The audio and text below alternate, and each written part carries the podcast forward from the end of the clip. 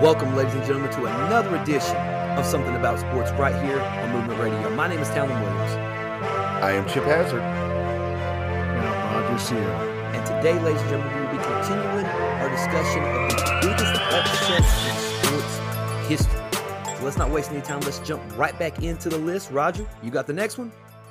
Yes. Um, so next one on the list is uh, Rulon Gardner does the impossible. Um, little backstory uh, for Rulon Gardner: he was an American uh, Greco-Roman uh, Olympic wrestler, uh, but the story is against who he won against, and it's Russia's Alexander uh, Karelin.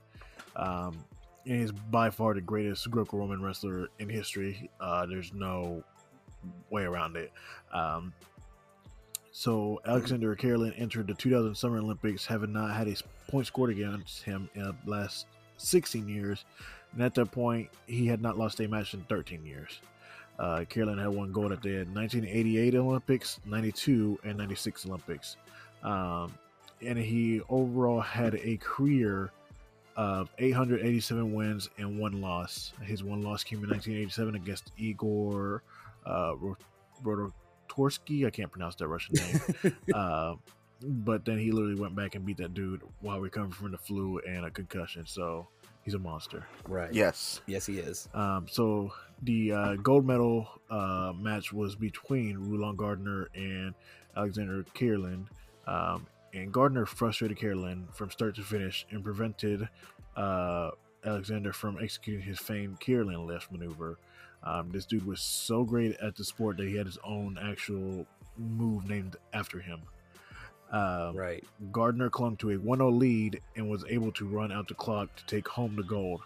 As for Karelin, he retired from competition immediately after the match. Uh, he wrestled for about 20 years.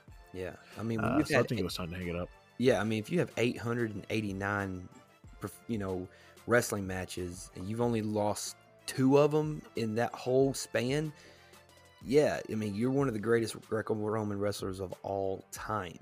You know, um, when I was in middle school, uh, my coach, well, yeah, you know, most of our listeners. Uh... Sorry, when you were in middle school, when I, I was say, what you cut me off for? I, I thought we had to go early or something. No, I'm saying when I was in middle school, uh, Coach Teeters, he would always show us like some of the wrestlers that you know that we would like be like we would like maybe you know take something and learn something from like a Cael Sanderson or a uh, or or Dan Gable something like that. The heavyweights, eh, like anyone from like 192 and up, would be watching um, Alexander uh, you know, because he would be he, he wanted those guys to be hybrids of freestyle and Greco-Roman. Um, until one of our heavyweights actually dropped another heavyweight on the head, and that was a big issue. Um, but yeah, I mean, going back and just watching the way that this guy wrestled was incredible because you, you sit there and you watch and it's like, this dude's a freaking monster. Like, insane. And so for Rulon Gardner to be an underdog going into this thing, you know, because I mean, let's let's face it, at this point, you're 887 and 1 going into your fourth gold medal match against a young arguably the greatest American Greco-Roman wrestler in Rulon Gardner. Yeah, I mean his odds weren't good whatsoever of beating it. Well, no, he came into that match uh, a 2001 underdog. Uh, so you know, uh, as most of our listeners know, uh, we hate the term "goat," greatest of all time. But in this instance, uh, I, I will say that uh, that Karelin was is the goat yes. for Greco-Roman wrestling. Yes, uh, one hundred percent, no doubt about that. Uh, but here's a, a, a, small tidbit of useless knowledge. He actually um, has a one and zero oh record in mixed martial arts as well. Mm. Didn't even know he did mixed martial arts. That's crazy. And yeah, in 1999, um, February 21st, 1999, he defeated Akira Maeda in a uh, shoot wrestling contest put on by Rings that drew a gate of over $1 million. Uh, Shit. And, yep. uh, the match is counted as an official MMA match since it was uh, considered a shoot style wrestling contest. That's crazy. So, hmm That's really insane. But I mean, as great as he is wrestling, I mean, I mean, it transitions a lot of the best mar- mixed martial artists are wrestlers. Yeah, yeah, for sure. yeah, absolutely. Yeah. So Uh, so I, I, I do believe that uh, I- I do believe that his record of 887 wins and two losses will never be duplicated or exceeded. Nah, I mean you'd Yeah, have to never. start like very, very young, like he did. He's he started at like what thirteen years old or something like that. Yeah, thirteen. Yeah, and then I mean, obviously, I mean, if he started in '82 at 13, you know, and then ended up becoming a super heavyweight, you know, range from like 287 pounds or whatever, you know, just again, freaking monster, you know, one of the greatest, if not the greatest, actually, yes, the greatest uh, Greco-Roman wrestler of all time, American, Russian, whatever, whatever country. It's he, he is considered the greatest. So, that being said, um, let's move on to the next one. Chip, you got it. I do. Uh, we're going to talk about Tom Brady and the New England Patriots shocking the the then St. Louis Rams for their very first Super Bowl. So, uh, do you guys remember the year 2001? Yeah, I was nine. I was a freshman in high school. I just yeah. graduated, and I just graduated high school. so, uh, yeah, shut up, shut up, young buck. Uh, Uh, it- this man was in fourth grade when I graduated high school. We're laughing, So, Amy. uh, it's not funny. Yeah. Uh, you- so, what- so what the age were Patriots you, were actually Sorry, go ahead. Uh, so the Patriots actually underdogs that season and scored multiple upsets on their way to reaching Super Bowl 36. The, Patriots were 14 point underdogs against the greatest show on turf, St. Louis Rams, but managed to jump out to a 17 to 3 lead in the third quarter. However, Kurt Warner did rally St. Louis back with two touchdowns to tie the game, and with the score knotted at 17 apiece, a second year pro named Tom Brady got the ball at his own 17 yard line with 1 minute 30 seconds left to play. Eight passes, 53 yards later, Adam Vinatieri lined up for a 48 yard field goal, and the rest, as they say, is history. That was the day Tom Brady uh, acquired his first Super Bowl ring. Uh, there's there's a lot of debate whether you know he won that Super Bowl or Adam Vinatieri won that Super Bowl. Uh, but I would say that he had to get them in position for Vinatieri to score that 48 yard field goal, but also the defense had to uh, hold up to keep St. Louis from scoring anymore. Yes. I yeah. I, I, I, uh, I mean, they, I mean, they had a minute and a half to start that. They went eight passes with 53 yards. I don't think they had much time left on the clock. no. I mean, but you, you also got to look at. I mean, this was the greatest show on turf. This was, I mean, you had Kurt Warner at quarterback. You had Marshall Faulk at running back. You had Isaac Bruce, uh, Holt, Ricky Proehl, Ernie Caldwell. Um, you had uh, just an incredible, you know, offensive line with Orlando Pace, um, Andy Mendunkel. Uh, you had Leonard Little on the defense. You had uh, who, who was you had Mark Fields as your outside linebacker. London Fletcher was on that team. Um, um, you had Rich Coady on that team. Willie Gray was on that team. Dre Bly, Adam Archuleta, Aeneas Williams. Um, just on that team, just that team alone, you had so many Hall of Famers on that team. You know, um, you, you know, you know the Kurt, the Kurt Warners and you know the Isaac Bruces and all them. Um, so, and then I mean, you also had a, a Hall of Famer on in on on the Patriots defense, you know, in Ty Law. Um, but yeah, I mean that that whole team was, you know, that team. Everyone, everyone, everyone knew that that team was going to win. You know, um, and then it, it didn't happen. Um, but I do think that I mean it was definitely it was a Cinderella story. The fact that they won because if you think about it, when Drew Bledsoe went down that year and Tom Brady filled in, nobody thought that it would come to this point, you know. No one thought that okay, this team's going to be going to the Super Bowl, you know, cuz I mean if you look at the roster that they had, they didn't really have any huge names on it, you know.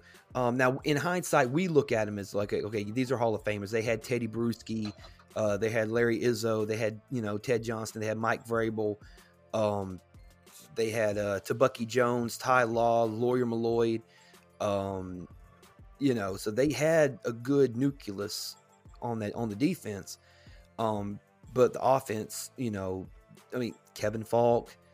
um, they had you know, they had Troy Brown, uh, Terry Glenn, uh, David Patten. You know, like they didn't even have like Bethel Johnson and Deion Branch until much later. You know, um, but it was definitely. Are you a Patriots fan? Say what now? Are you? It sure sounds fan? like it. yeah, for real. No, I'm I'm using Wikipedia. Uh, sure, but I'm just no, but I'm just saying. I mean, there was that dichotomy. No one thought that this Patriots team was going to win this game. I mean, let I mean they were 14 point underdogs uh, to win it, um, and obviously, I mean, surprise to everybody, they pulled off the victory, and it was definitely an upset.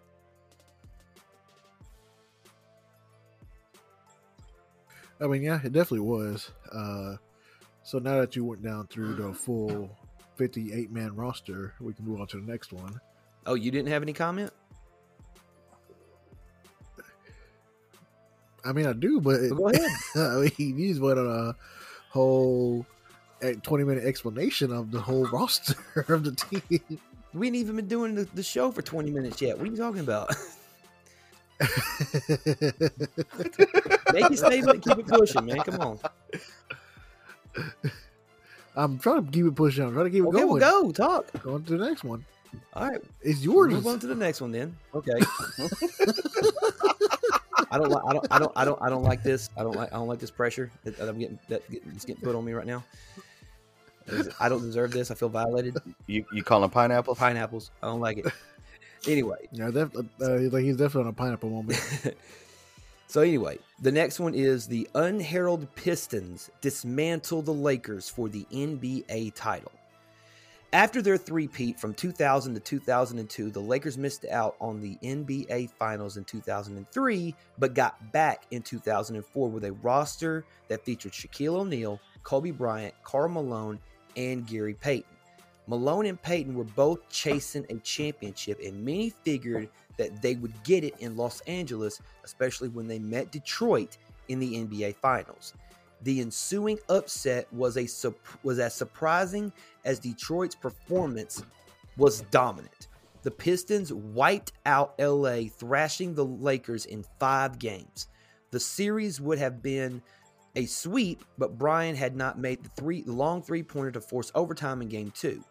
But all all but one of the Pistons' wins came by, by more than double digits, and they held the Lakers to under 90 points in all four, in at least four of those five games.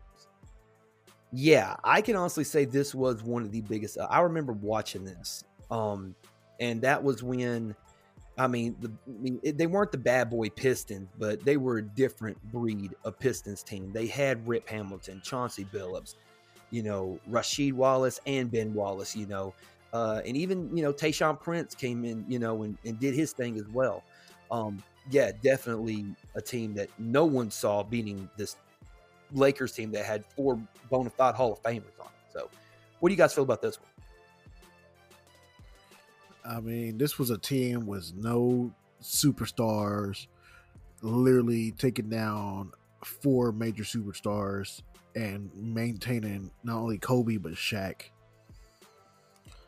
yeah, I mean, it, you know, we've we've said plenty of time. Shaq is hard to guard on his own, uh, but then you throw, you know, Kobe Bryant, who just has skill upon skill, um, and then Karl Malone and Gary Payton, who weren't any slouches, you know, by themselves, but less than 90 points in four of five games is incredible to say the least. Yeah, I mean, I don't think ever, especially like the fact that they would have technically they won almost all games by double digits, but they would have actually won in four games if it was not for Kobe getting that three pointer. Right. Like that's just ridiculous to think that anybody would have swept that Lakers team. Well, and especially swept that Lakers team with, uh, for lack of a better term, a bunch of nobodies. I mean, they were all pure grinders. Like that's what was so good about that Pistons team at the time. They were the hardest grinding team out there. Defense, like they'd wear you out all defense, and then you have the shooter Chauncey and Rip Hamilton out there all day. I mean, Ben Wallace and Rasheed Wallace. I mean, you're not going to be able to out rebound those guys. And oh who was, no! Who was their small forward? Was it Tayshaun Prince? Yeah, it was Tayshaun. Uh, I'm not sure. It was Tayshaun. Yeah, that's what I was thinking. It was Tayshaun. I mean, yeah, a very young Tayshaun, like you said. I mean, back then he was so raw and good, but that's. I mean, this this. This is one of those random teams that somehow won a championship in a really great way. Oh yeah. For me, it just it just established a a trope that I think everybody always understands. Us every when anytime like, okay, oh, well, I'm gonna pick this team because they got the better player. Oh, they got the best player in the game. I'm gonna pick this team.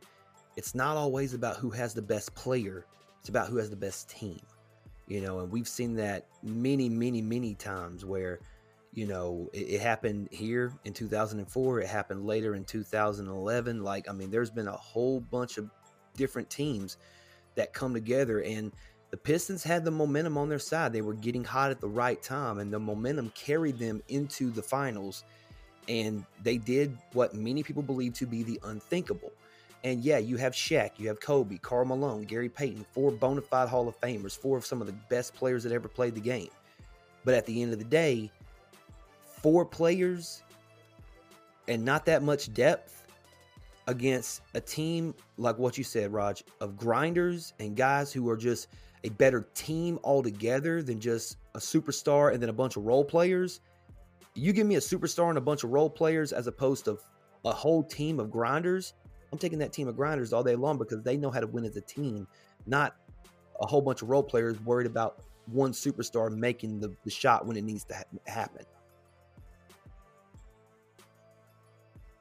Yeah, I agree with you. Yeah, Yeah. Uh, also that that uh 04 team also had uh Maurice Carter, Brian Cook, Derek Fisher, Rick Fox was on that team. Yep. Uh, you know, I mean, to- they had a good bench. yeah, uh, Devean George, Horace Grant, Stanislaw. Uh, hell, I can't even say that last name. Uh, no, it's M E D V E D E N K O, Medved Enko. I don't know. Mevadenko. yep, that's what it was. Sasha Oh, whatever. Mevadenko. Yep, Uh, because Stephen A used to always Yep. butcher the name on purpose because he, Emphasize yeah, Slava Mevadenko. Yeah, I'll find that clip. I'll send it to y'all. Yeah, Luke Luke Walton. I mean, so to say that they didn't have a bench, you know, or or depth, would that's insane too. They they literally had, you know, They had the same bench they had pretty much from the three right. But compared to but compared to Detroit's young bench, one. Uh, I mean, yeah, Uh, Detroit's bench was. I mean, there were a bunch of grinders too, though. Like that whole team was just grinders. They were people that were willing to get physical and wear you out, and that works. Yeah. But can you say that the depth? But can you say that the depth of that team were a bunch of superstars, or were they just good role players? Oh no, they they they were just good role players.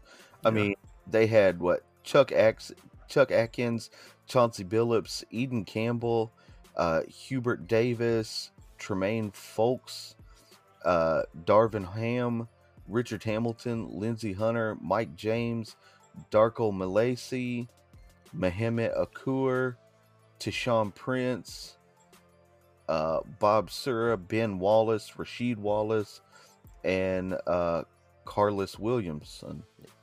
So You said Darko, right? you know, Yeah, Yeah, Darko. Yeah. Good old Darko got his ring. Before before on the before LeBron. James, D Wade, Chris Bosh, and Carmelo Anthony. I mean, Carmelo. That's what I'm one. saying. How Mm-mm. did Darko get one and Carmelo still doesn't have one? Hey, maybe this year. ma- Hey, 'Cause Bar- Darko said at the end of the bench, hey, hey, hey, even the 53rd guy gets a championship. ring. Hell, uh, fucking, what's his name? Um, yeah, Carson Wentz is walking around with a Super Bowl ring on. He didn't do shit. You know, he was there you injured. go. I mean, he you can't say he didn't do anything because during the regular season he's phenomenal. Right. He was on an MVP uh, caliber season until he got hurt, And then he's been hurt, and he's been hurt ever since. So and then Chip's favorite quarterback took a step up and got that Super Bowl. Yep. Big Dick Nick. You know how it is. I don't, I don't, I don't know if we could put that on a T-shirt or not. I think that might be a little bit. I mean, we Uh, can. We can, but who gonna We we can can. put it. We we try to keep it classy Uh, here on the radio. ladies himself. I was just Let's keep it classy. anybody named Nick would. uh I, I was to say anybody named Nick would buy that shirt. Uh, it's a very, very exclusive Yeah. shirt for Knicks only. right. yep. They might not have big dicks, but you know it, it's just for Nick. Don't look at me like that. Why are you looking at me? He said it. I- Amy's looking over here like, what the fuck are y'all talking about? All right, we went we went Every time we way off about we went way off topic. Let, let's stay on topic. Uh, you got you got the All next right. one, Rod. So the next one on the list, yes, uh, this one is I actually remember this one, um, but George Mason takes down UConn to reach Final Four. So Gonzaga might be the original Cinderella, at least during uh, the modern era of college basketball, but no underdog was a more unlikely party crasher than George Mason in 2006. Which I can't remember. I don't think I know anybody on that team. Like that's how irrelevant they were technically were at that time. They were the 11th seeded.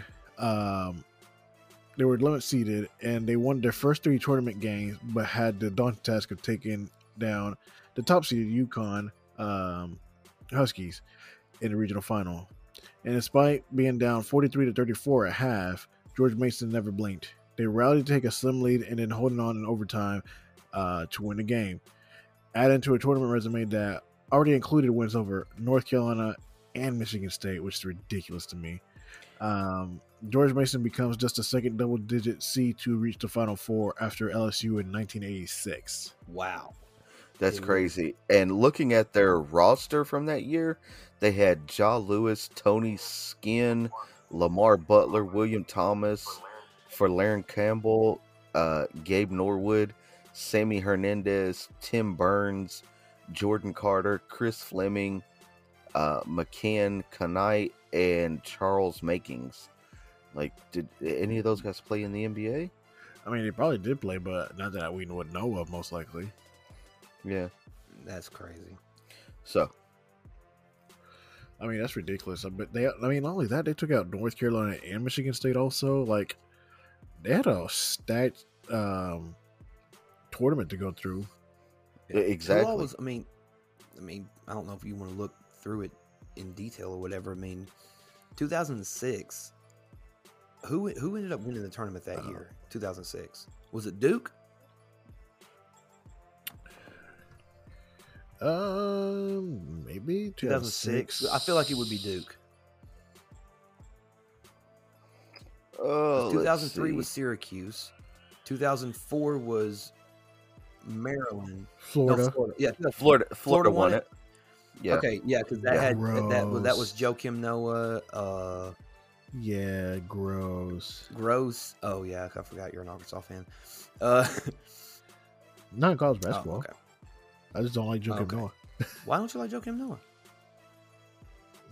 I mean, not really that good of a player. He couldn't even shoot. He's just a big guy that got under the rim. He tried to be Shaq and he wasn't even that good. Hey, he was good enough to get drafted Yeah. by the Bulls, so you know. I Yeah, mean, he just, I mean, the Bulls' track record re, of recruiting, I mean, uh, drafting at that point was horrible. right? Yeah, George Mason made it to the Final Four that year. Uh, the Final Four was LSU, UCLA, George Mason, and Florida. Uh, George Mason ended up losing to Florida, uh, who were the eventual winners. So that's, I mean, Yeah. that's crazy in itself. But the fact that they got to the uh, Final Four is even insane. Well, yeah, they beat Michigan State first, then they beat North Carolina, then they beat Wichita State, then they beat Connecticut, and then they lost to the eventual winners. So, Yeah, it, it, So you're Yeah. saying that team was would have actually won if Florida got taken out by somebody earlier? uh, it's very possible. I mean, that's that's an argument that could be had. I mean, uh, maybe UCLA would have won, but I mean, just think if if Villanova had taken out uh, Florida, you know, it would have been George Mason and Villanova. There's an argument that George Mason could have possibly beat Villanova. that would have been even. I think that would Yeah. have been an even bigger upset than them beating UConn. So uh the only yeah. So the only uh person that mattered on that UConn team from that time was H- Hashim beat. you said it. No, that's his name, Hasheem Thabeet. That's what I'm saying. I You can't even. I, I- But- did he get drafted to the NBA? Yes. Where did he go? Yeah. Uh he was drafted Oh, you should definitely know this. Did he- First round, second overall pick in 2009 NBA draft. The Memphis Grizzlies take Hasheem Thabeet. Damn. Yes, he was your center and he was super Wow. trash. This man claims to be a Grizzlies fan.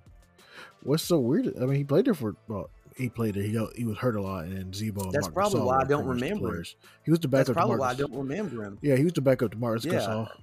Yeah, he's Marcus Gasol's backup. He played for three years there. Um, he played for the Rockets. He played for the Trailblazers, OKC.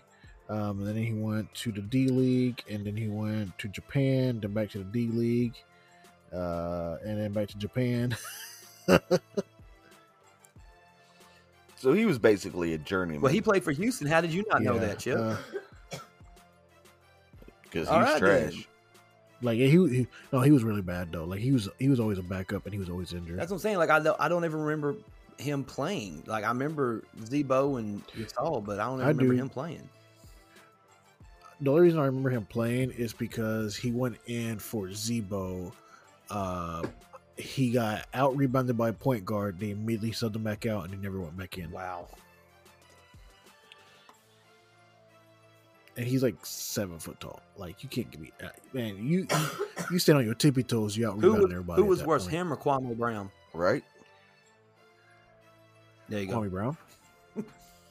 Kwame was horrible. All right, let's move on to uh, the next one, which to me is, I say, is the number one college football sports moment. But let's move on to it. All right. So we're going to talk about the time that Boise State beat Oklahoma in famous fashion. Yep. Uh, Boise State did not belong on the same field as Oklahoma. At least that was the narrative headed in the 2007 Fiesta Bowl. Despite Boise State's 12 and 0, good lord, that was Dude, loud. that was in my ears. My bad. Bro, can you not? Could you not put that under the desk or something? Dude, I'm Jeez. Good lord, a cold, keep that in. Keep that cold one for the working man. Bruh. we can't take My it bad. out. I don't. I did not mean to Oh. provide another distraction. Please continue. Is that is that a, a Miller Lite or a Heineken or something? I mean, It is damn. a it is a zero Uh, sugar Dr Pepper. What? Man. Uh, so so despite Boise State's 12 and 0 record, the 11 and 2 Sooners were a seven and a half point favorite. Boise led throughout the game, however, and carried a 28 17 advantage into the fourth quarter. Oklahoma rallied with 18 straight points to take a 35 28 lead, but Jared Zabransky, yes, I was saying that. Stop cutting me off. Damn. Uh, Jared Zabransky and the Broncos weren't done yet. Facing a do or die fourth and 18, Boise State flawlessly executed a hook and lateral play to score a tying touchdown. And in overtime, utilized a wide receiver pass to score a touchdown, and then won the game in iconic fashion, running a perfect Statue of Liberty play that culminated in Ian Johnson's decisive two point conversion. It is widely regarded as one of the best bowl games of all time. Definitely ranks up there in the best upsets of all time, I think, in terms of college football. Um, most definitely. Uh, even despite, like, like they said, even despite Boise State having a 12 and 0 record, um, you know, the o- O- Oklahoma Sooners, they're a powerhouse team. They they always have been. You which know? always pisses me off whenever they talk about uh, like, oh, well, power you put it's like, oh, you put uh, Boise State and Oklahoma against each other. You know, Oklahoma kicked their ass. So what? Let them play each other and let's find out. But this is the game that I always go to whenever someone says, well, this team doesn't belong in the playoffs because oh, we think that these other teams are better than them, so we're not even going to give them a chance. It's like, okay, Boise State was given the chance against Oklahoma. Granted, it wasn't in a championship game because back then, if I'm not mistaken, 2007 they were they they didn't they didn't even start the playoff system. It was still that BCS bullshit. Um, Right. Well, I mean, but if you want to do that, you can even go uh, and talk about the uh, the Boise State Yes. Georgia game where Boise State beat Georgia 35-21. but that's what I'm saying though. I mean, So, people they look at Boise State and because they play in the Mountain West Conference, they don't play for the Pac-12, they don't play for Big 10 or Big 12 or the SEC or the ACC. It's because oh they're not in a power conference, so they're obviously not as good as these other conf- these other teams in these other conferences, you know. And I think this was one of those games that, again, like what we talk about, any team can win on any given day. yeah, it just doesn't happen often. Yeah. But I think it would happen often if they were given more opportunity. You know. Raj, what do you say? Well, I mean, I I told you guys already. I think this is the best college football game of all time, in my opinion. Uh, I don't know about of all time. I mean, it's up there, but ah, that Texas USC ch- national championship game was crazy. It wasn't this crazy. I mean, Yes, it was. no, You're no, no, no. I biased. mean, in Uh, terms of in terms of like creativity, this game takes it. But in ter- but in terms of like, holy shit, I don't know who the hell's going to win this game. It's Texas USC. nobody thought Boise State was gonna. But that's what I'm saying. It wasn't. It, it, it was. At least with Texas USC, it was kind of 50 50 where you didn't know. With this one, everyone thought Oklahoma was going to beat Boise State, and then it was a surprise. That's what makes it the upset because it was such a surprise. You know.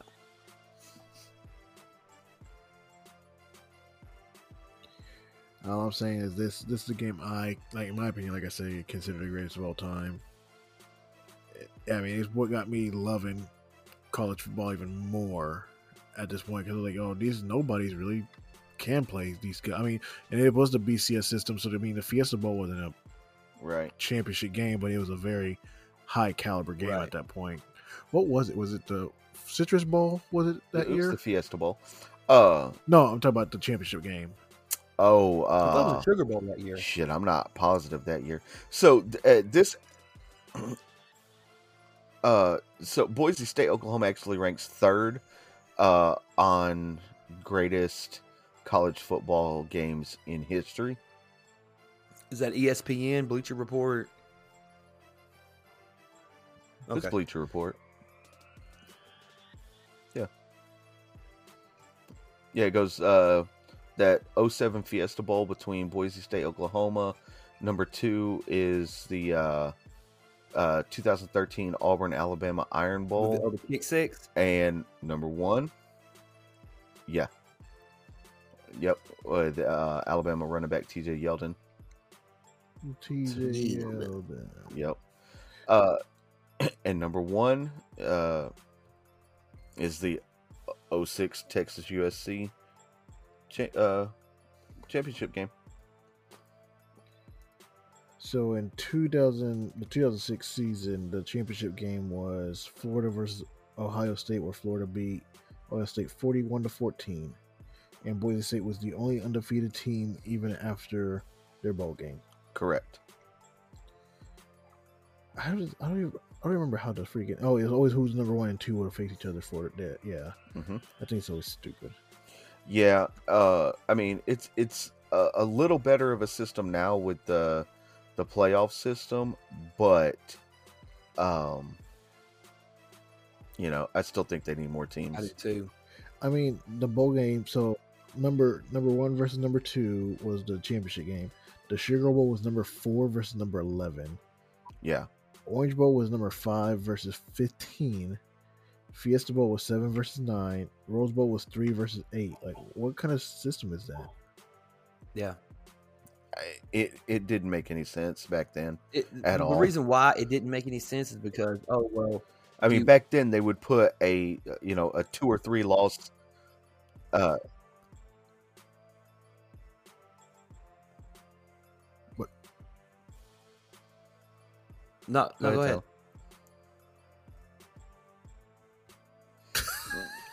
Uh, I, I was going to say that you know back then they would put like a two or three loss SEC team in the national championship, uh, and then you would have an undefeated Boise State get a bowl game. You know, I mean, it, it- to me it didn't make any sense, but I think a lot of it know, had to do with uh, the SEC is widely regarded. I think a lot of it had to do with the fact that they wanted to make sure that all of the conference champions were being represented in these bowl games. But the problem with doing so is that you would have these conference champions, you know, but then again, you would have like four different teams, or no, I won't say four, but like three different teams in these bowl games from the same conference. It's like, okay, wait, wait a second. Okay, okay, like I get, okay, Alabama's number one. Obviously, they're going to be in the national championship game because they're the number one ranked team. And then you got, I don't know, let's just say Georgia at number that that are that's ranked number five or whatever. They're not even in the vicinity of a, you know, didn't didn't win the SEC championship game at all. So why the fuck are they playing Auburn in the fucking Sugar Bowl, which is one of the biggest games in college football? And neither one of those teams, both SEC teams, why the fuck are they playing each other? First of all, and number two, why does it? You know, because like literally there was one year I can't remember what year it was where I literally seen like each big bowl game there was like a SEC team in it, and I'm like, why? Why the fuck do I care about Tennessee, Penn State? I mean, neither team was good that year. You know, how the hell, you know? But meanwhile, you got a team like Boise State who I- go undefeated and they get shit on. You know, I- I can't remember who it was. I was watching Pardon the Interruption and they they were talking about TCU and TCU was undefeated at that point. And they said they I think Tony Kornheiser asked somebody I can't remember who he was talking to about TCU saying, "Hey, if they go undefeated, do they have a chance to be in the national championship?" And the guy was like, "You're kidding, right?" And he goes, "No, I'm not kidding. If they go undefeated, he's like, nah. If even if they go undefeated, I don't think that they would be worthy of being in a national championship. Because no, seriously, S- USC at Alabama, that's more of a better game to watch than TCU Alabama or TCU uh, USC." And he was like, "Wait." Why do you say that? I mean, if they're a better overall team, and he was like, "Well, we don't know that for a fact if they're better overall or not, but the better game would be Alabama and S and USC." And so he just says, so basically, what you're telling me is that it's a popularity contest. Well, no, it's not a popularity contest. It's just we they they they're gonna put they're gonna put the game on that everybody would want to see, as opposed like no one wants to see TCU play. So it's a popularity contest. Well, no, and then he just keeps on shirking the question. But it did, but in a way, it kind of was a popularity contest. Like, you know, what school is going to generate the most? I mean, it ratings? still yeah, kind I of mean, is. what school's going to generate the most revenue? You know, for your ratings and your TV numbers and things of that nature. You know, Um, because I remember the one year that Alabama and LSU played each other in the national championship game. Um, when Oklahoma State could have played in that national championship game. That, of course, they ended up playing uh, Stanford in one of the big games. But the whole premise was why? Because LSU was the number one ranked team. They beat Alabama in the same season.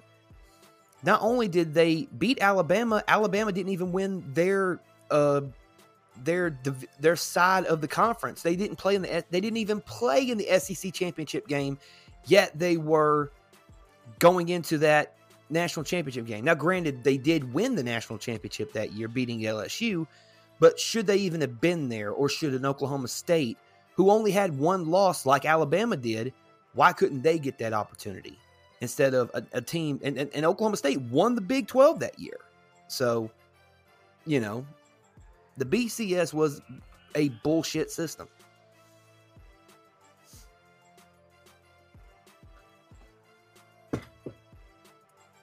To this day, I 100% believe, even with the the college playoff system, I believe that you should have to win your conference to even be considered Absolutely. in the playoffs. Absolutely. What say you, Raj? Yeah, I agree with that. I mean, we've always talked about we need to do an episode of like all the rules and system changes we would make to right. professional well, well, sports. Well, I mean, we talk about the overtime rule. Well, I, well, I sent you guys that uh, that thing earlier today in the, in the group chat. The the twelve things in sports that we would like to see change. Did you guys did you guys get that pic? Yeah, I did sent it today. today? Yeah, yeah, he sent that today. I was thinking. Yeah. Okay. But okay. We'll, we'll, that's hey, that's definitely a, a, something about sports episode that needs to be talked about. Um, so we'll spin off of that to the very next one, which is also college football related, which is also a major upset. I would say it's an even bigger upset than Boise State beating Oklahoma. Appalachian State silences the big house.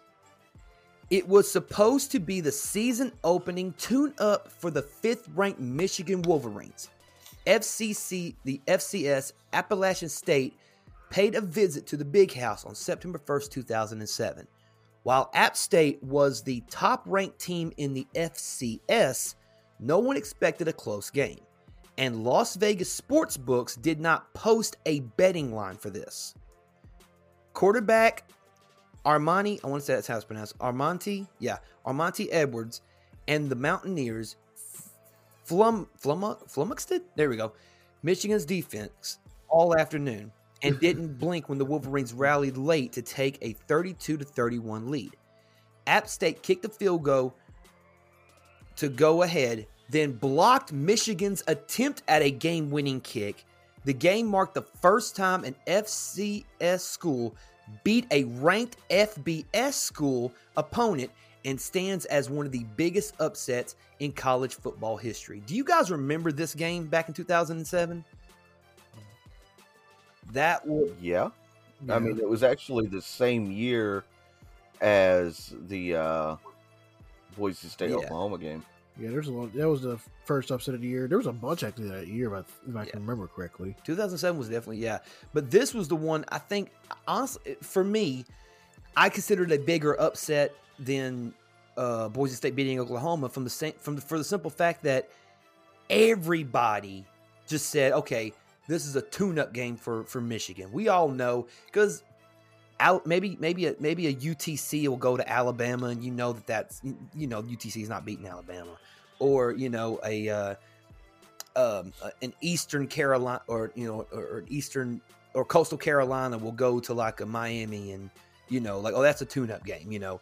No one was expecting App, App State to beat the fifth ranked team in the nation at this point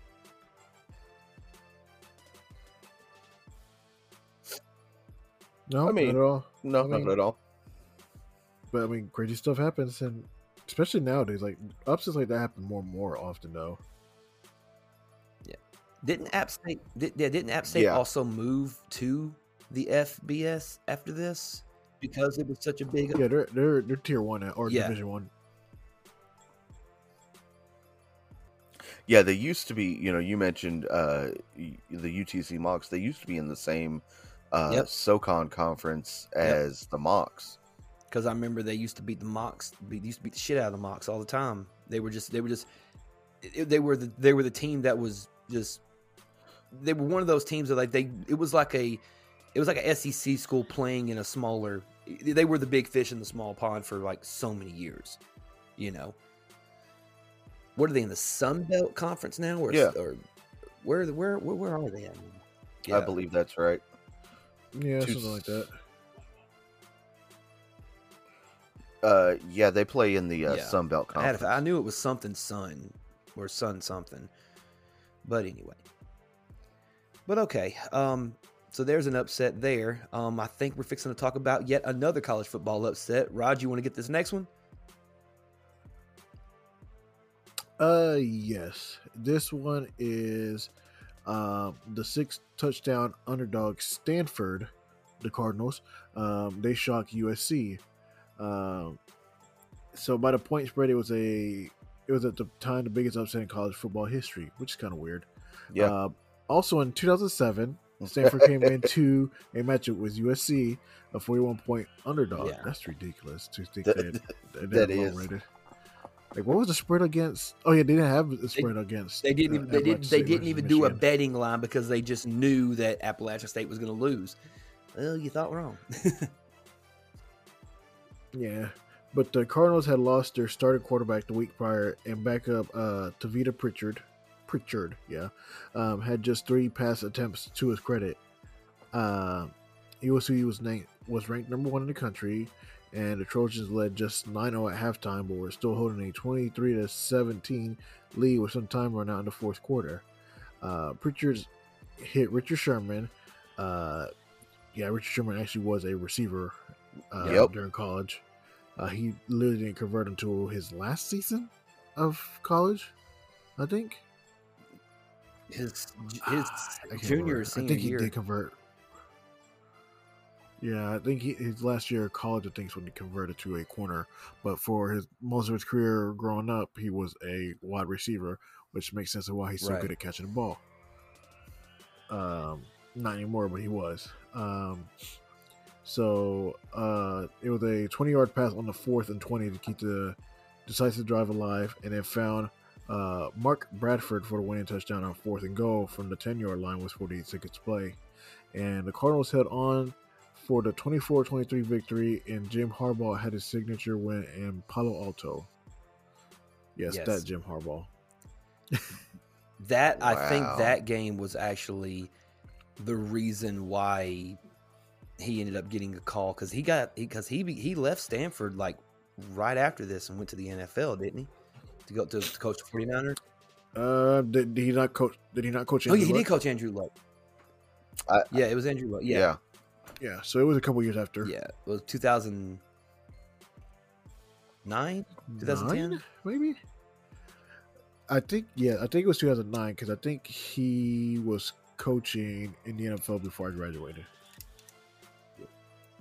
Because I'm young. I mean, that was only like three years ago, though. I wish it was three years ago.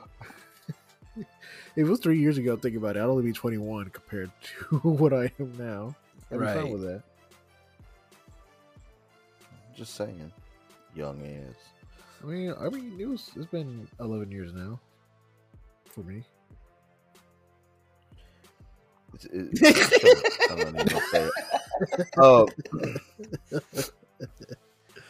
Oh, we have a good time. So saw We you coming up on time. their big 2-0 reunion. yeah, we're actually uh planning our twentieth uh reunion. As, as so, shut up. I've been out of school longer than mo- most of these kids been alive. That's hilarious. Let's stick. Let's let's stick to the topic at hand, late, uh, ladies and gentlemen. Come on. All right. So It is. so So the next one.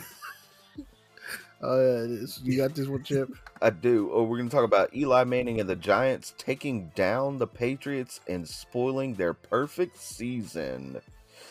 So once again, in the year 2007, there's a lot of upsets in the year Yes, there was. 2007.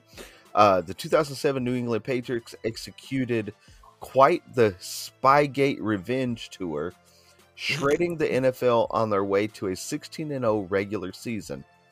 Though they only narrowly beat the Giants in the regular season, the Patriots were installed as a 12 and a half point favorite in the Super Bowl that year. Uh, New York's defensive line dominated the game, however, harassing Tom Brady all night and holding New England's vaunted offense in check. Still, the Giants were in trouble, facing a third and long late in the fourth quarter while trailing 14 to 10.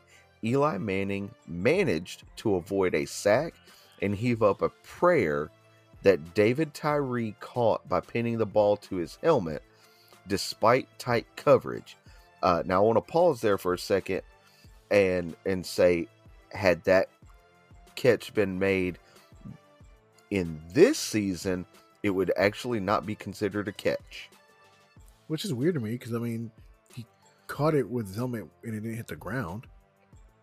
I know, but you know they changed the rules uh, not too long ago that you know it if it's pinned to any part of your body that's not your hands, it doesn't consider they don't consider it a catch.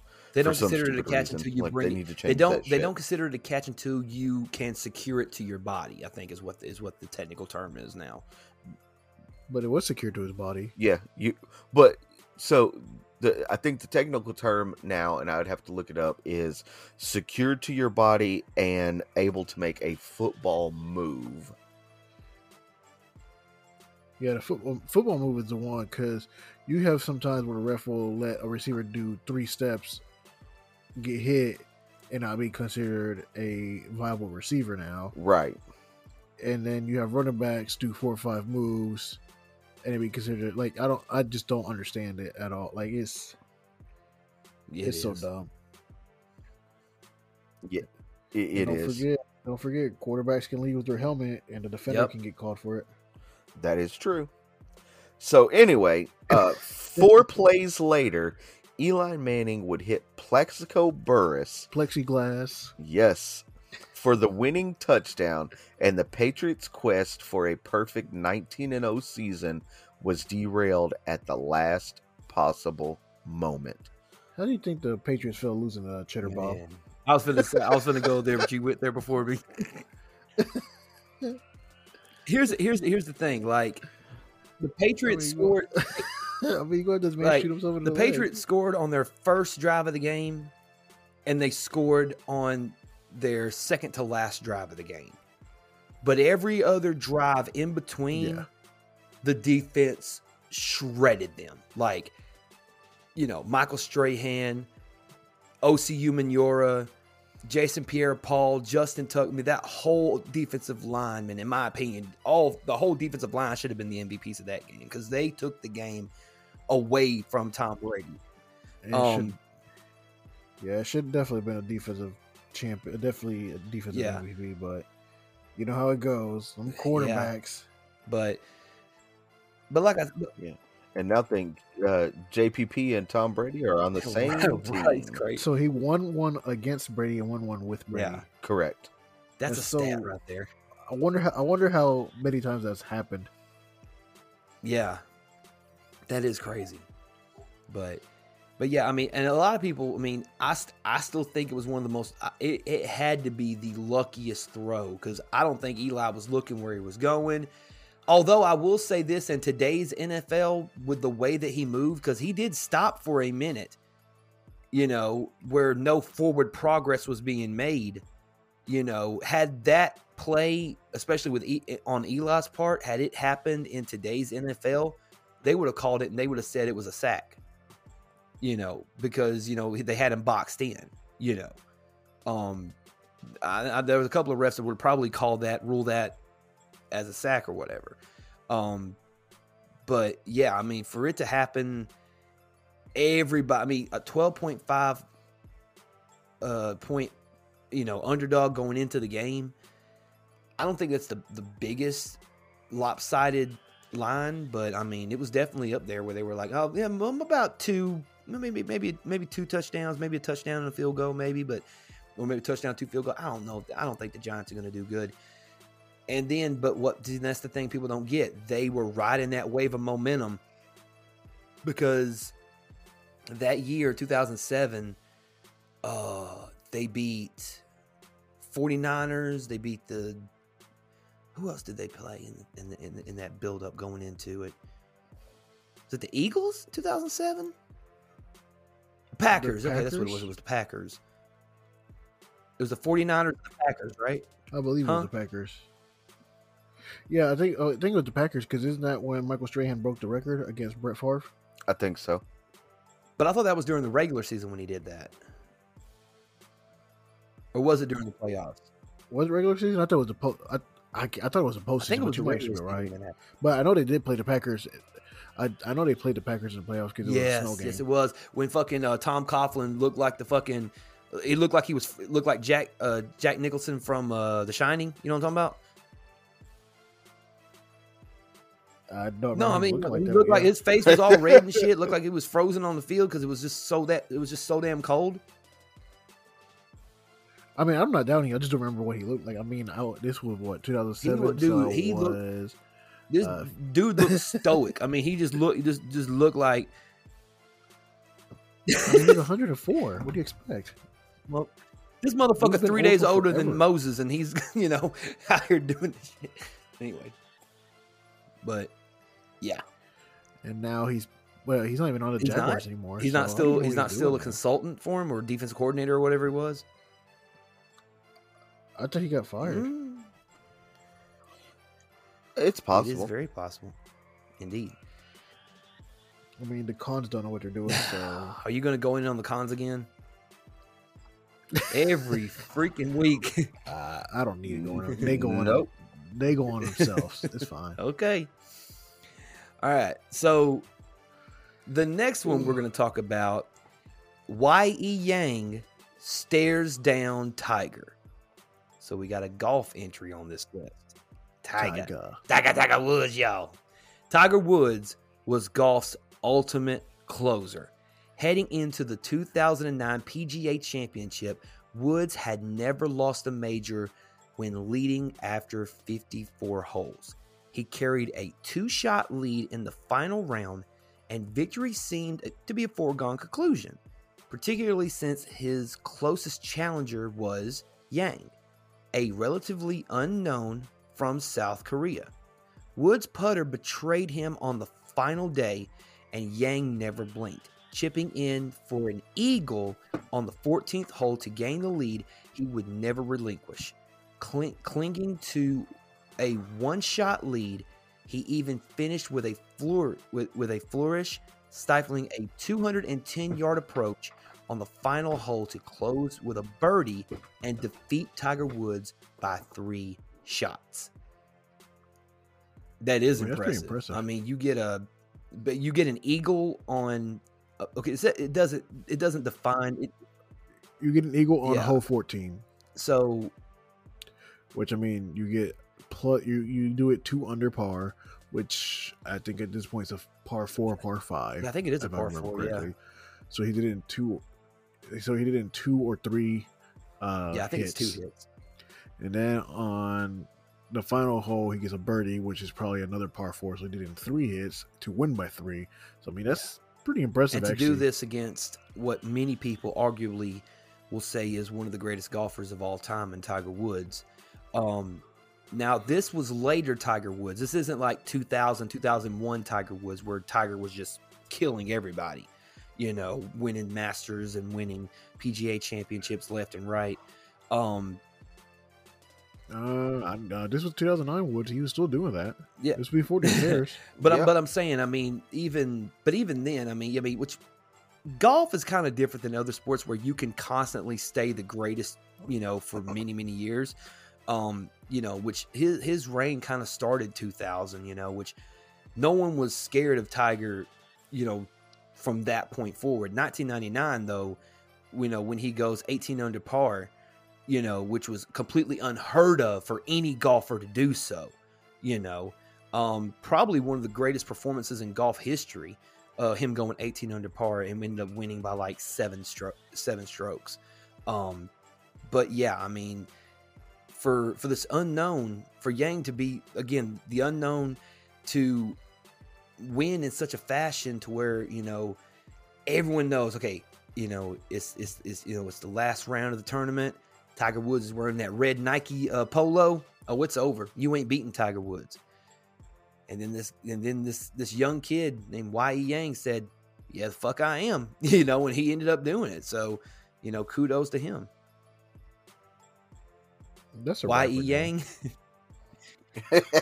Yeah. Yes. Okay. We, we, we definitely got to get on that. This, We this definitely got to get on of that, kids the next episode. rap names. Uh, is this a rapper's name, a wrestler's name, or a or a random ass athlete's name?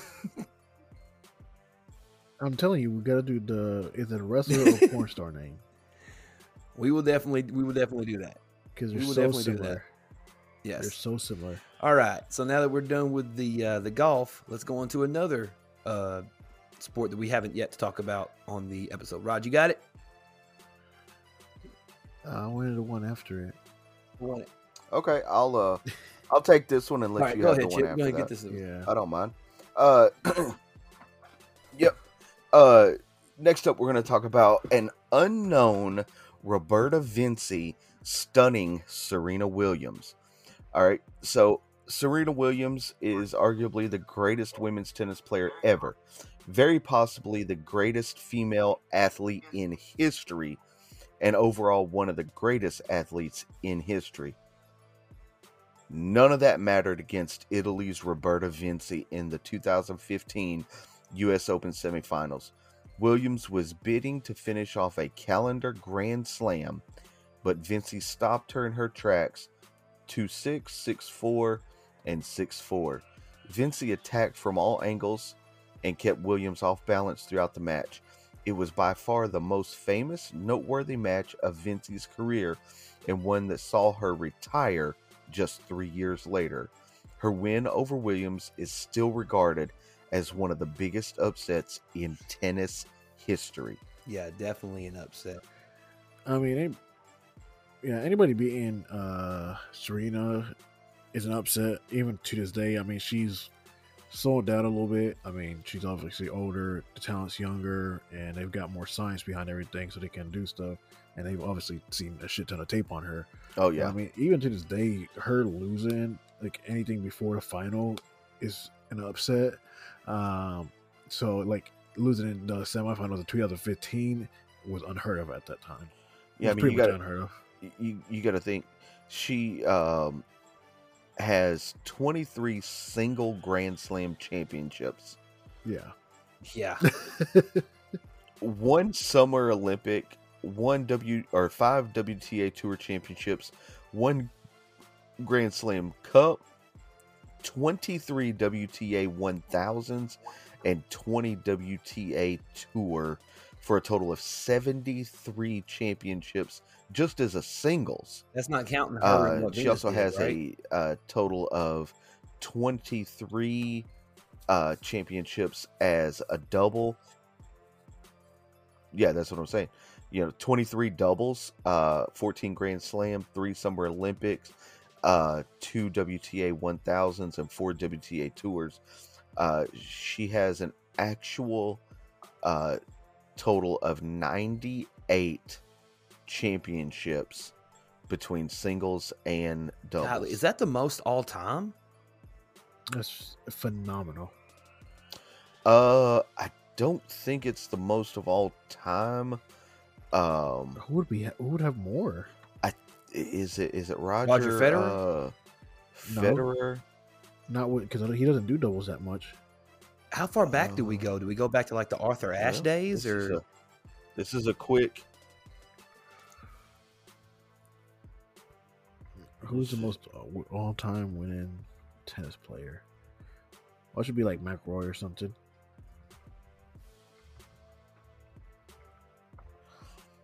Uh, Roger Federer's the the he male tennis player with the most Grand Slam wins as of 2021. yeah? How How many does he have? though? Uh, give me two seconds to click on this link here. Uh, maybe. I'm looking at the titles. Okay. Uh, Serena Williams has the most titles in tennis. Hmm. Okay. So there you go. Yeah. And it's starting from 1968 to 2021.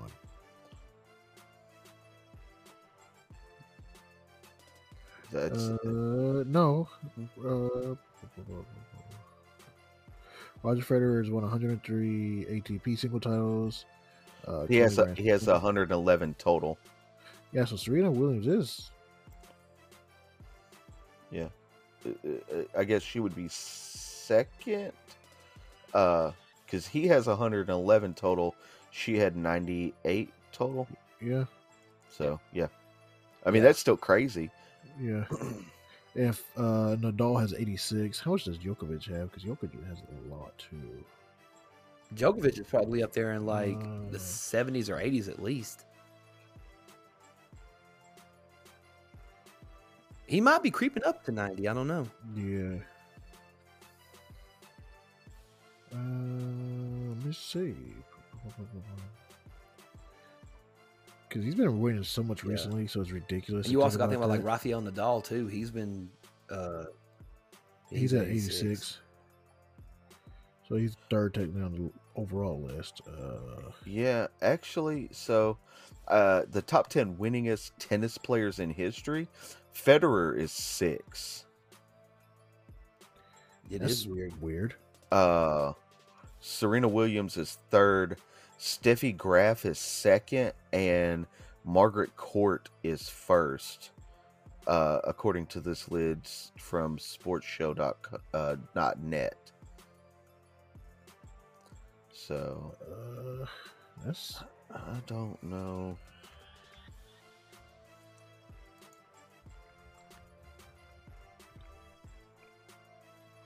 Margaret Court's career statistics show her as what, what's her all-time win record? Stupid. She's been. She, I mean, she played forever. so. I'm looking at an article from 2019. That's, I mean, it's a couple years out of date, but it says Yeah. at this point it has Nadal with 102 titles, but you know, uh, it says he's a long way from the top spot in terms of most titles won. Uh, it says Martina Navratilova. Navratilova, 167 singles titles and uh, 177 doubles titles. Yeah. She's only won 18 Grand Slams. I mean, but she has 167 singles, 177 doubles, so she has 344 titles. Is it is it weird? Do they count? The, do they, do they only count the Grand Slams? Or do they count all championships? Because I feel like a lot of people say. Because I This feel like a lot of counting. people is like, well, you know, the Grand Slams are the only thing that matters. You know, and like in golf, it's like the Masters is the only. Once you get that green jacket, you ain't you ain't Well, you got to think about it. The Grand Slam means they won the ma- all Right. four majors. Yeah. So Margaret Court actually won 64 Grand Slam championships. That's ridiculous. Yeah, which is a record for male or female player. Um, she won 192 single titles before and after the Open era, an all-time record. Her career singles win-loss record is 1,177 wins to only 106 losses, for a winning percentage of 91.74%. holy shit. Uh, That's a oh uh, god. in 1965 she won uh 100 singles matches or, or 1965 she was 113 and 8 1968 she was 107 and 12 1969 she was 104 and 6 1970 was 110 and 7 and in 73 she was 108 and 6 she won more than 80% of her single matches against top 10 players for a total of 297 wins 73 losses and was the year-end top-ranked player seven times. It's That's crazy. Uh, ridiculous. So, yeah, Yeah. uh, Yeah. wow. Yeah, That's all I can say about All right. that. Uh, so Roger, Yeah. you you want to move on to the next one? yes. Yes.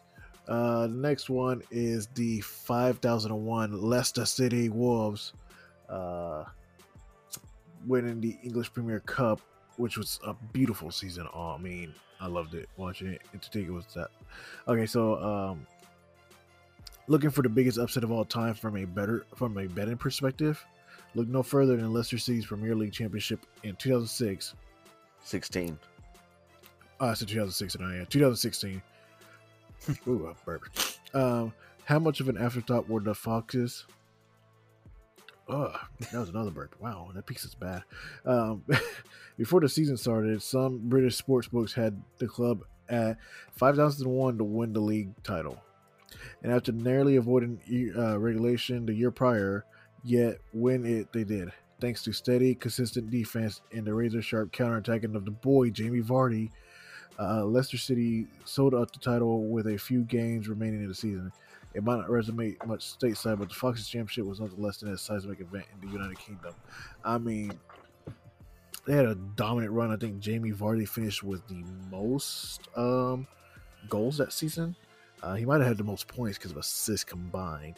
Uh, but no, it was phenomenal from a team that, like I said, almost got ranked back down to this League Two the year before to coming out and win the title out of nowhere.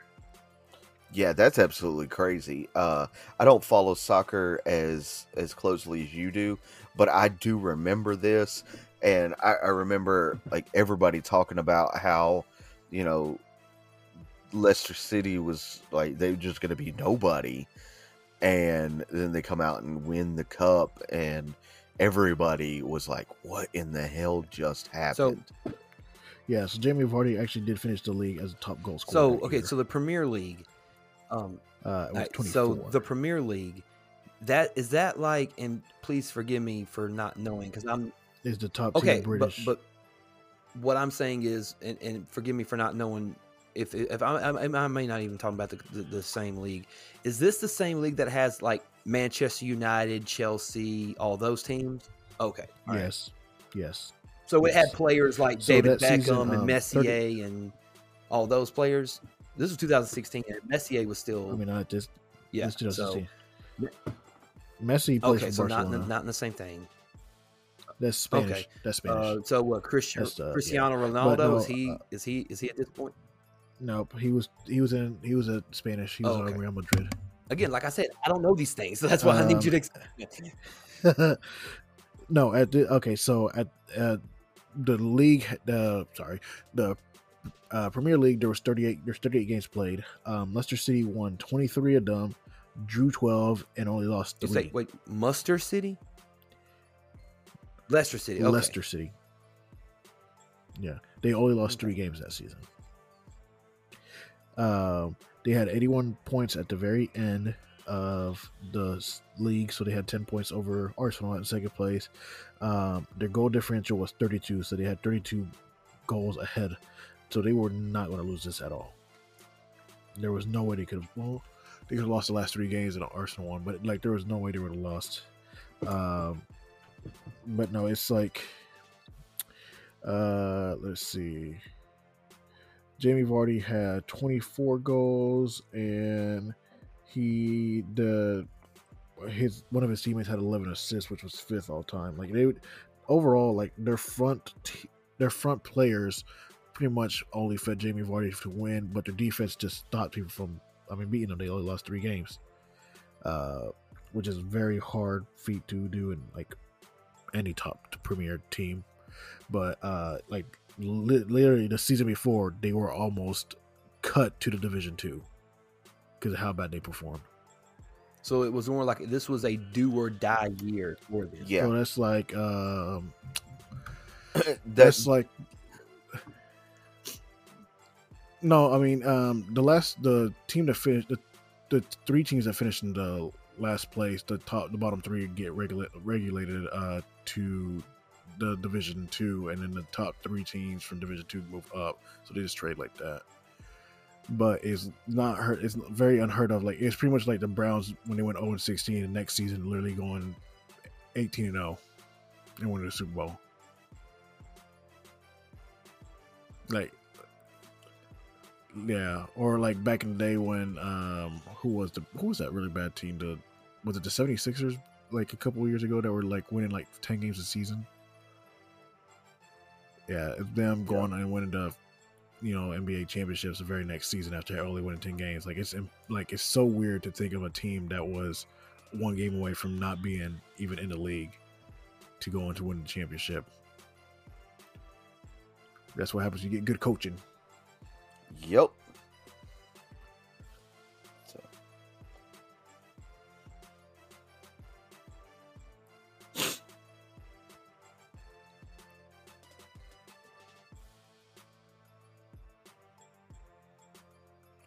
Oh, I would say hundred percent of the brackets got busted that day. I mean, nobody. I'm pretty sure they said that nobody had won the bracket at that in that year. In 2018, yeah, I don't think anybody ever had UMBC winning anything.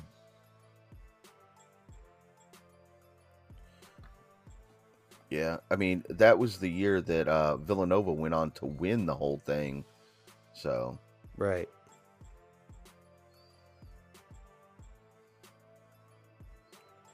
uh, let's see. Wow, one dude got it right in 2018. Really, Yep, he got the fun. He called the final four right somehow. Where Villanova, Leola, uh, or Loyola, yeah, Loyola Michigan, and Kansas. Yeah. All right. So, uh, yeah, Roger, you said one person uh, correctly predicted the uh, Final Four for the 2018 NCAA college basketball. Yes. Um, they only they submitted a name as Bronco ninety nine, so don't know who the actual person was, but congrats to you for getting that somehow right. Right. Yeah. I mean, so UMBC beat Virginia. That was in the first round, and then lost to uh, Kansas State in the very next round.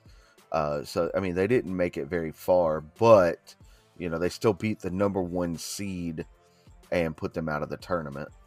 Yeah, and, and the the the the odds of it happening again maybe might be more astronomical. But then again, I think it might happen maybe because I mean it was like I mean think think about the the the I mean zero and I mean oh and one thirty five, you know, at this point. That no one would ever believe that a number sixteen team could win. Um, I mean, and I think it's, it's just one of the things where they just they just had that fighting spirit, you know.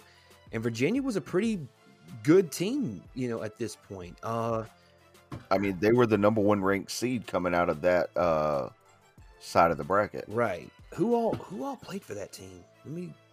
I would do I would do a Google search, but my computer's messing up, so I don't want to screw anything else up. For Uh, for which team? for Virginia. For the Villanova 2018 Villanova? No, no, no, Virginia. Oh, Virginia. Yeah, Uh, I mean they were the number one ranked. Yeah, team. that's what I They said. Virginia. num- Yeah. Uh, Yeah. Hold on, I got it. Uh, yeah, because if they were the number one team, um, obviously they had to have at least a couple of Um, prospects. Nobody the that we know. Um, I mean, they had four guys go to the NBA. Who are they? Yeah, they had four guys go. Uh, Kyle Guy, DeAndre Hunter, Ty Jerome, and uh, Mamadi Diakite. Okay, yeah. So they went. They're, like, um, they're Uh, not like superstars oh, anywhere or anything like that, or high draft lottery picks. Mm, no. No. No, No, I maybe don't if think they so. would advance, maybe if they would no. have had advanced further into the tournament. All right, maybe right. they would Uh, I guess good. we go on to the last one. Yeah, you want to take this one, or Chip? You want to take it, or Rod? You want to take it? I'm pretty sure Chip don't want it, but I could take it because Go ahead, uh, Raj. I'll definitely take this one. Um, so this number one or the last one on the list, uh, Nationals rally past Astros for first World Series. Um, Washington was exactly a slouch, uh, slouch outfit. Who really says that as a statement? Nobody. Okay. whoever wrote this has to yes. be really, really old. um, or just trying to get a number fill. Maybe. Right? Uh, so Washington wasn't exactly a slouch outfit in 2019, taking the first wild card spot in the National League with a 93-69 record. Still, it was going up against a 107, wow, 107, 107 to 55 powerhouse in the form of the Houston Astros. Um, Yep. The uh, Nationals were the biggest World Series underdog since 2007 Colorado Rockies. Uh, Washington jumped out to a 2 0 series lead with a pair of wins in Houston, only to drop all three of its home games and face the daunting task of having to win two more games on the road. And the Nats did just that. Silencing the Astros bats and games six and seven to win their first World Series. It was the first time in baseball history that the road team won every game of a seven game uh, series. That is unheard. Yeah, I. I remember this uh, very vividly. Oh, I do too. yeah. Because uh, I used to be a Montreal Expo fan, so I followed them to Washington. Yeah, and I'm an Astros fan. Uh, uh, I guess you guys couldn't cheat, get, get your signs fast enough. uh, you know that's the way it was. Uh, Well, the Braves choked, You know, so that's, whatever. This is just stupid. do what? I said the Braves What? choked, so whatever. Oh But yeah, That's expected. yeah. It- It's a team Uh, from Georgia in the but yeah, season. It's going to happen. yeah. This was coming off the uh, the the Astros, you know, winning the 2017 uh, World Series by hook or crook. We'll leave it at that. Um, Got them signs, boy. hey, Yeah. everybody, I, I, I will say. I, I will say everybody still signs. The Astros just took it uh, one step above and and used video equipment so they could study it. Um, But like my thing is, in that whole situation is like, yes, everybody does do it and had video equipment, but doesn't every team have that section in on their field yes, for the most part? I, I think I, I honestly I think what really um, brought people to like hate the Astros for it was the fact that they would apparently, uh, which still has not been proved, they've been through several court cases and uh, everything, but they would like apparently bang trash cans uh, a certain way when certain pitches were coming up or whatnot. Um, so that's how they were the cheaters. So, Yeah.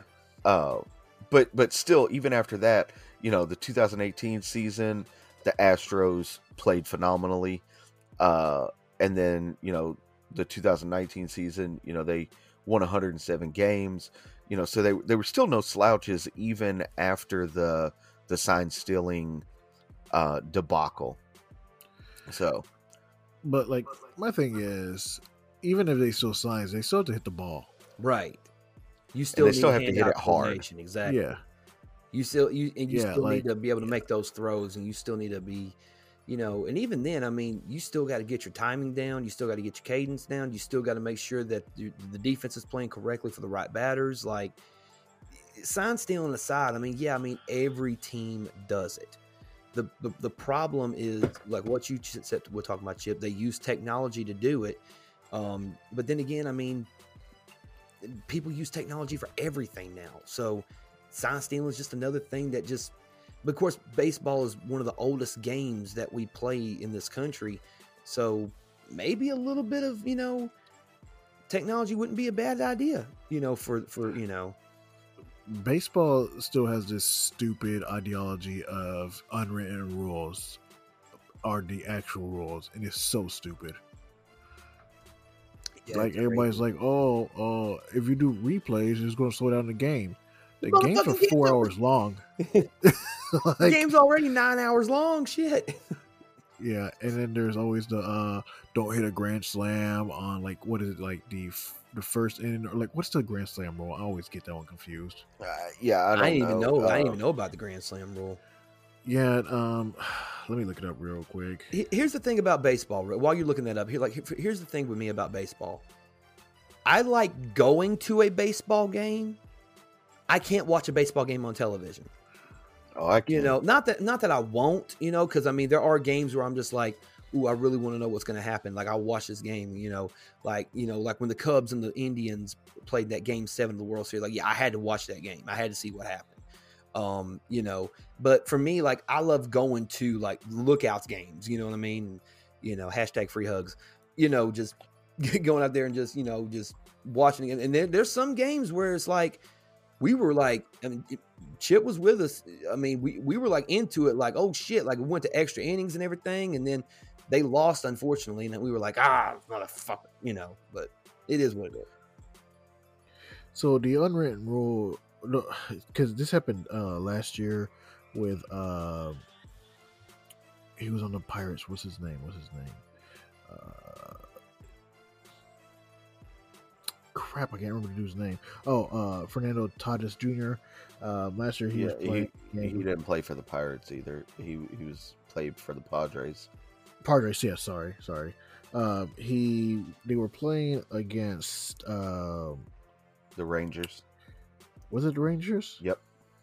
Uh, yeah, they were playing against the Rangers, and what he did is he swung on a 3-0 pitch with a large lead, leading to a grand slam. They were winning 10 to 3, and he swung on a 3-0, uh, which apparently is a no-no. That's apparently you're not allowed to swing on a 3-0 when you have a big lead. Yeah, because it, it's it's considered rubbing it in their face in a sense. Well, Like, I mean, fuck, I mean, if it's stop. if bases are loaded and you're gonna walk them, you're gonna walk a run in anyway. So what the fuck's the point? You know? yeah, Yeah, it's stupid. Um, I, it, it's it's one of those unwritten rules that just makes no freaking sense. Yeah. So like yeah, apparently you're supposed to not swing and just take the four oh the walk. Like no, like the that was Tatis's first grand career grand slam.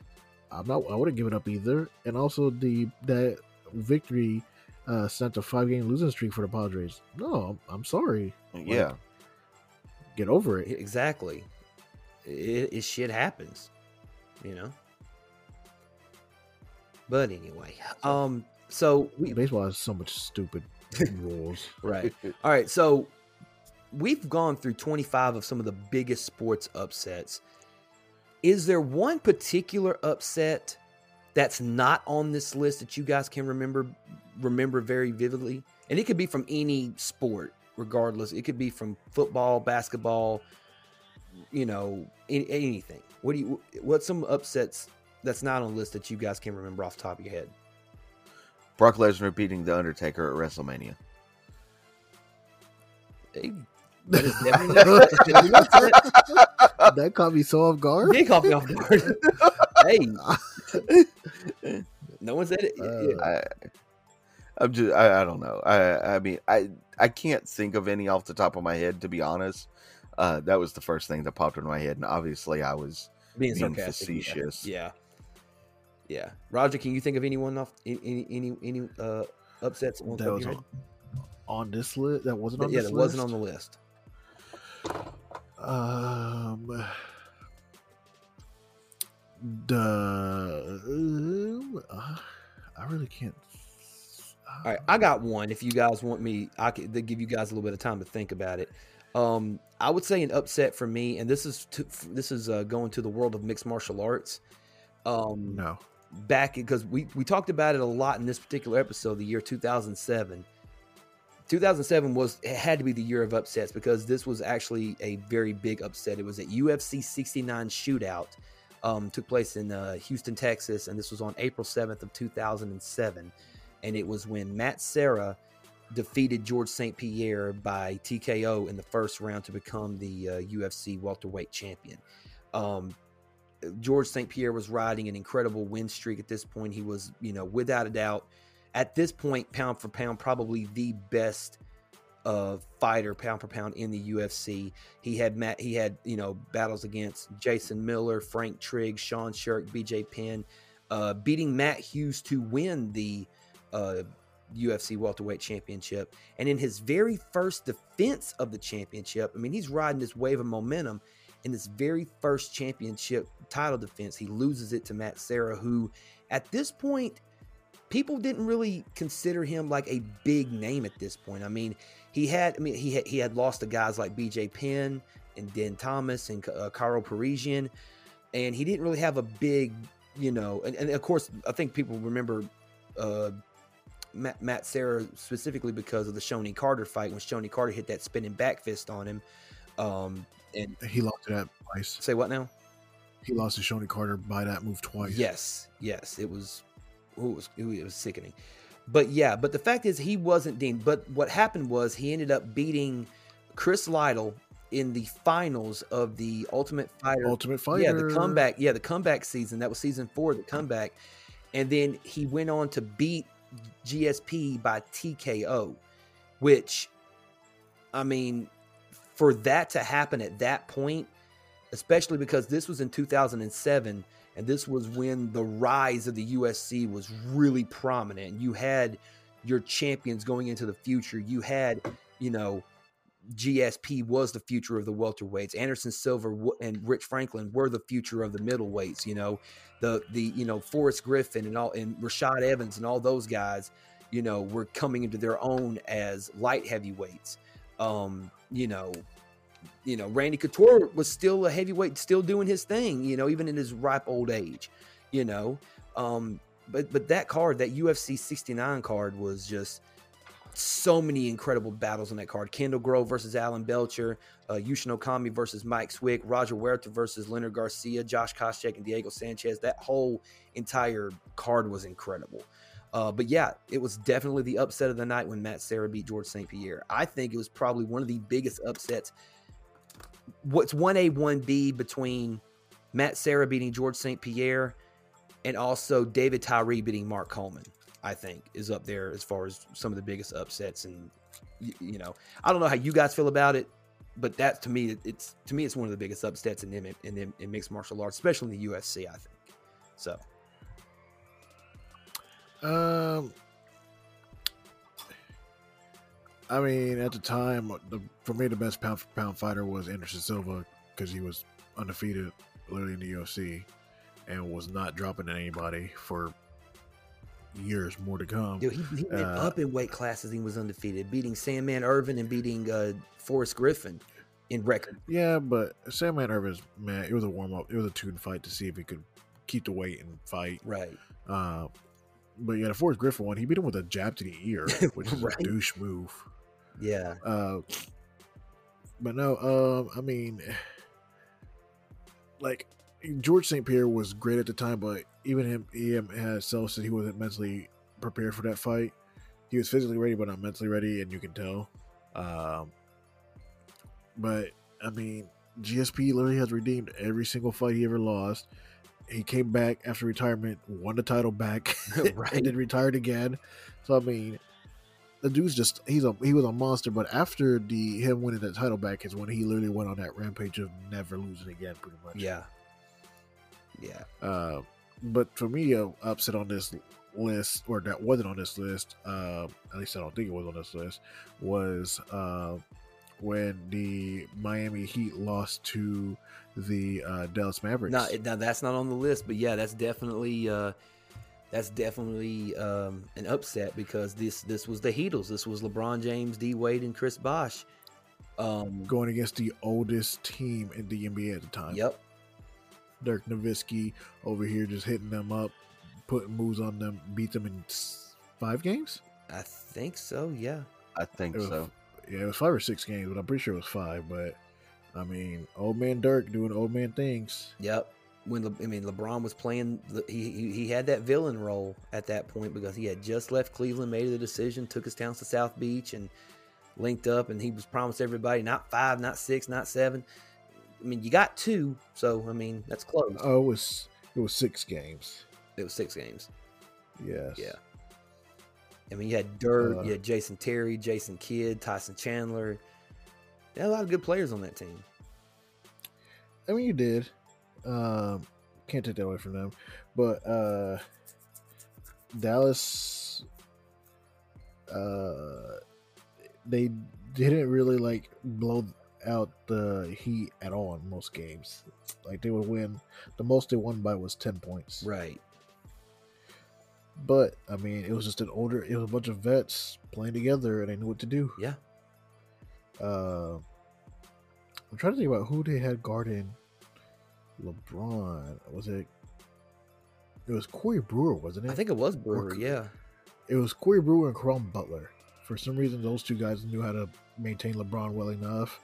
Uh, JJ Barea was a JJ Barea and um, oh, who was the other guy? Uh, I was about to say Dellavedova, but that wasn't Dellavedova. That was that was Cleveland. No. Yeah. Was it JJ Uh, Redick? was Redick with the with was with Dallas at this point? No, it was JJ Barea and uh, I want. I think it was. I think it was Jason Terry. Were the ones that they somehow had guarded Dwyane Wade, even though JJ Barea was a point guard, but I think they had him defensively on Dwyane Right. Wade. And they kept Tyson Chandler on Chris Bosh the whole time, pretty much, right? Yeah, you have to because he was he had that weight. Yeah. And Dirk was just being dirt, you know. I mean, but who was going to guard Dirk at the time with that fadeaway knee? Ooh, yeah, I mean, I mean Hassan Whiteside was he there yet, or was that, or am I thinking Udonis Haslem? You're thinking Udonis Yeah, there you go. Yeah, Haslem would probably have been the one that have been on Dirk Uh, LeBron. or LeBron. Yeah, See, that was a 2010, 2011 season. LeBron was the uh, not LeBron, but uh, Dirk was the uh, Finals MVP. yep. Uh, so th- Roger will appreciate this one. Uh, the the one that actually comes to mind, uh, and I've done a little bit of research on it after becoming a rugby fan, was actually Japan beating South Africa at the uh, 2015 Rugby World Cup. Do you Yes, remember that's- this? Yes, that's beautiful. Yeah. Uh, so uh, I'm I'm the uninitiated here. You might want to fill me in. So Uh, Japan was like an, is a nobody in rugby. Yeah, so they had only ever won one solitary Rugby World Cup match heading into the 2015 edition of the tournament. And although they had made progress in the 20 years since they got eviscerated by New Zealand, New Zealand 145 to 17, uh, they were still minnows who seemingly had little chance of making any sort of impact in England. Uh, that was until they took on South Africa in Pool B's opening contest, and the South Africans were among the leading contenders to win the trophy. Were expected to make light work of Japan. Uh, instead, a thrilling encounter ended in a 34-32 Japanese victory, as the team coach, uh, the team was coached by Eddie Jones. Uh, they uh, upset pregame odds of an 80 to one, which is known as the Miracle of Brighton. So, uh, Can, can I can I ask a quick question again? sure. I'm not a I'm I don't watch rugby. I'm a I'm not a fan of rugby, not because I'm not a fan of rugby, because I don't watch it. You know, you can't really be a fan of something unless you like watch it. Um, Get Peacock. I got Peacock. I just don't ever. oh, they it's have- on there. Okay, They have rugby all Okay. on it. explain to me how a team can only score. Okay, guys, you if I'm if I'm if I read if I listened to you correctly, you said 145 to 17. Correct. Yep. Okay. That's 145 points to 17 points. So, what did, how exactly do you score 145 points in rugby? Uh, you every time you score a try is five points, and you make the kick for two points, so seven points. Okay. So, And it's it's also make it take it. Oh, okay. So it's not like you score and then the other person gets the ball. If you, if you score, you, keep- you just it. keep going until no one can, no, until they stop you pretty much. until they stop you, get the ball, or, or score on you. But yes, um, not only that, you can drop kick at any time for three points. You can also get penalty kicks at any time for three points. So I mean, there you can literally score at, at any moment. Okay. I'm going to have to, I'm to have to educate my, myself on uh, rugby because I don't want to be the novice of the group. Um, well, I mean, I'll be a novice no matter what because I, I don't watch it as much um, or at all. Um, I mean, now Jeff Peacock can watch it all the time. do you rec- do you recommend me any games or any teams that I need to look out for? Uh, I mean, my favorite team is uh, England. Um, they had the Six Nations a couple, like a month ago, month or two ago. Uh, Six, Six Nation is England, uh, Scotland, Wales, uh, France, Italy, and Ireland. Uh, and they play each other in pretty much like a round robin kind of tournament. so so it's Um, more European teams instead of just. Um, do there, is there any American based uh, rugby leagues Yeah. or anything like that? Yeah, I mean, there's a rugby club, but I mean, USA's just now starting to really get into it. So I mean, they're starting to get better. Yeah, I mean, we have a local rugby team. Yeah, Um, Okay. you have you have Nuga Rugby. Yeah. Okay. Uh, Like I said- but I mean, I like the Houston SaberCats. No, Yeah. no, Um, like like I said, America's getting into it now. Like really getting. I mean, they've had the league, but they're just now actually starting to do it. Um, they're most known for their uh, sevens, which is seven versus seven. Yeah. Um, because Carlin Isles and Perry Baker, which are literally like two of the fastest men ever in rugby. Um, and that's the Las Vegas summer summer tournaments. You, I think you can watch those on NBC on uh, Peacock. I mean, too. Um, but if you want to watch international, I mean, just watch the Rugby World Cups on YouTube. Or is the international games more exciting to watch than? The club team, yes, They're all exciting in my opinion. Okay. they are. I mean, um, so with club team and the difference between clubs and uh, international is the international is more physical because they can do what we call rucking, which is when a player goes down, um, you step over them to um, pretty much set up the line, the offside line, and then you can like somebody can push you off if they pull you or whatever. They like they fight you for that position or to also steal the ball at the same time. In club, when you go down, they don't do that, uh, obviously for safety reasons. But internationals, they get more physical. Yeah. Yes. Okay. But I mean, you can watch clubs and pick up a lot from it because it's it's faster, but the rules are better explained. because Okay. of situations. Okay. Well, I'm, Yeah. I I have more homework to do this week. Watch rugby, listen to J Cole's new record, watch the new documentary. Like I, I got a lot of shit. Listen to J. Cole's albums in general. Yes. All of Got to them. do. I, I, all oh, I got to do the Kid Cudi albums as well. You do have to do the Kid Cudi albums as well. Just the Man on the Moons. Yeah, just the Man on the Yeah. Moon albums. Okay. All right. Well, ladies and gentlemen, that is it for the biggest upsets in sports. You do have 25 upsets and three extra upsets that we threw in there. Um, thank you guys for tuning into this episode of Something About Sports. Anything you guys want to say before we kick it out here tonight? Um, as always, check out movementradio.us. That is your one-stop shop for all things movement radio. And if you so happen to be listening to this on Apple Podcasts, please leave us a five-star review. It gives nothing to us monetarily, but it helps with Apple's algorithm to get our podcast out to a broader audience. Absolutely. Roger, anything new to the Patreon channel? Um, we should be adding. Is it this Saturday? We're adding it. Uh, no, last Saturday we dropped the uh rep rewind of Eminem show. Oh, And- Saturday. Yeah, next Saturday will be 15 weakest albums by great rappers. That was such a fun episode. The the the the, uh, the Eminem show. Eminem show. That was yes. such- Uh, Say goodbye. Yes. Say goodbye to Hollywood. saying goodbay. Saying goodbye. Now it's gonna be Uh, stuck in hell night. goodbye, saying goodbye. as as. Roger would say, only a dollar a month and you get these great great episodes where we talk all things hip hop and just kind of fanboy over, you know, our love for the hip hop culture. Exactly. Yes, um, and also it goes towards getting Talon a new computer because Yes. he really needs one. Eventually, it will happen. Um, one day, eventually, and then when we start doing video stuff, you know, we'll be able to uh, do get more content for the YouTube channel and other places, and hopefully, you guys will enjoy that. A couple of quick shout outs. Shout out to my good buddy Sean Thompson over at Thompson Personal Training. Forty dollars an hour, man. Forty dollars a session. You can't beat that price, and you will get bang for your buck. He will give you the best performance. Uh, based uh, workout that you can ask for. Cardiovascular workout strength and conditioning. Go check him out. Sean thompson on facebook thompson personal training on facebook. Shout out to our good buddies jerry and jennifer over at the chronic conversations podcast. They got a cool uh, thing going on over there too. Shout out to our buddy ivan montanez twitch.tv slash unleashed demon. Go check out his content. A lot of cool stuff there. And again we say it every single week but we mean it. Thank you guys. We love you. We appreciate you. Thank you for everything that you've done for us for sharing the, the, the links, to downloading the, uh, the content. We have 417 listens to our Limp Bizkit Rock Retrospective, and it, it blows my mind that 400 people still love love listening to Limp Bizkit. But the fact that we still have that, it means that it's it's working, and you guys are putting forth the effort to get to get it out there. And thank you guys for all the love, and thank you guys for listening. We will see you guys next week on another edition of Something About Sports. Chip, let's hit him with the outro.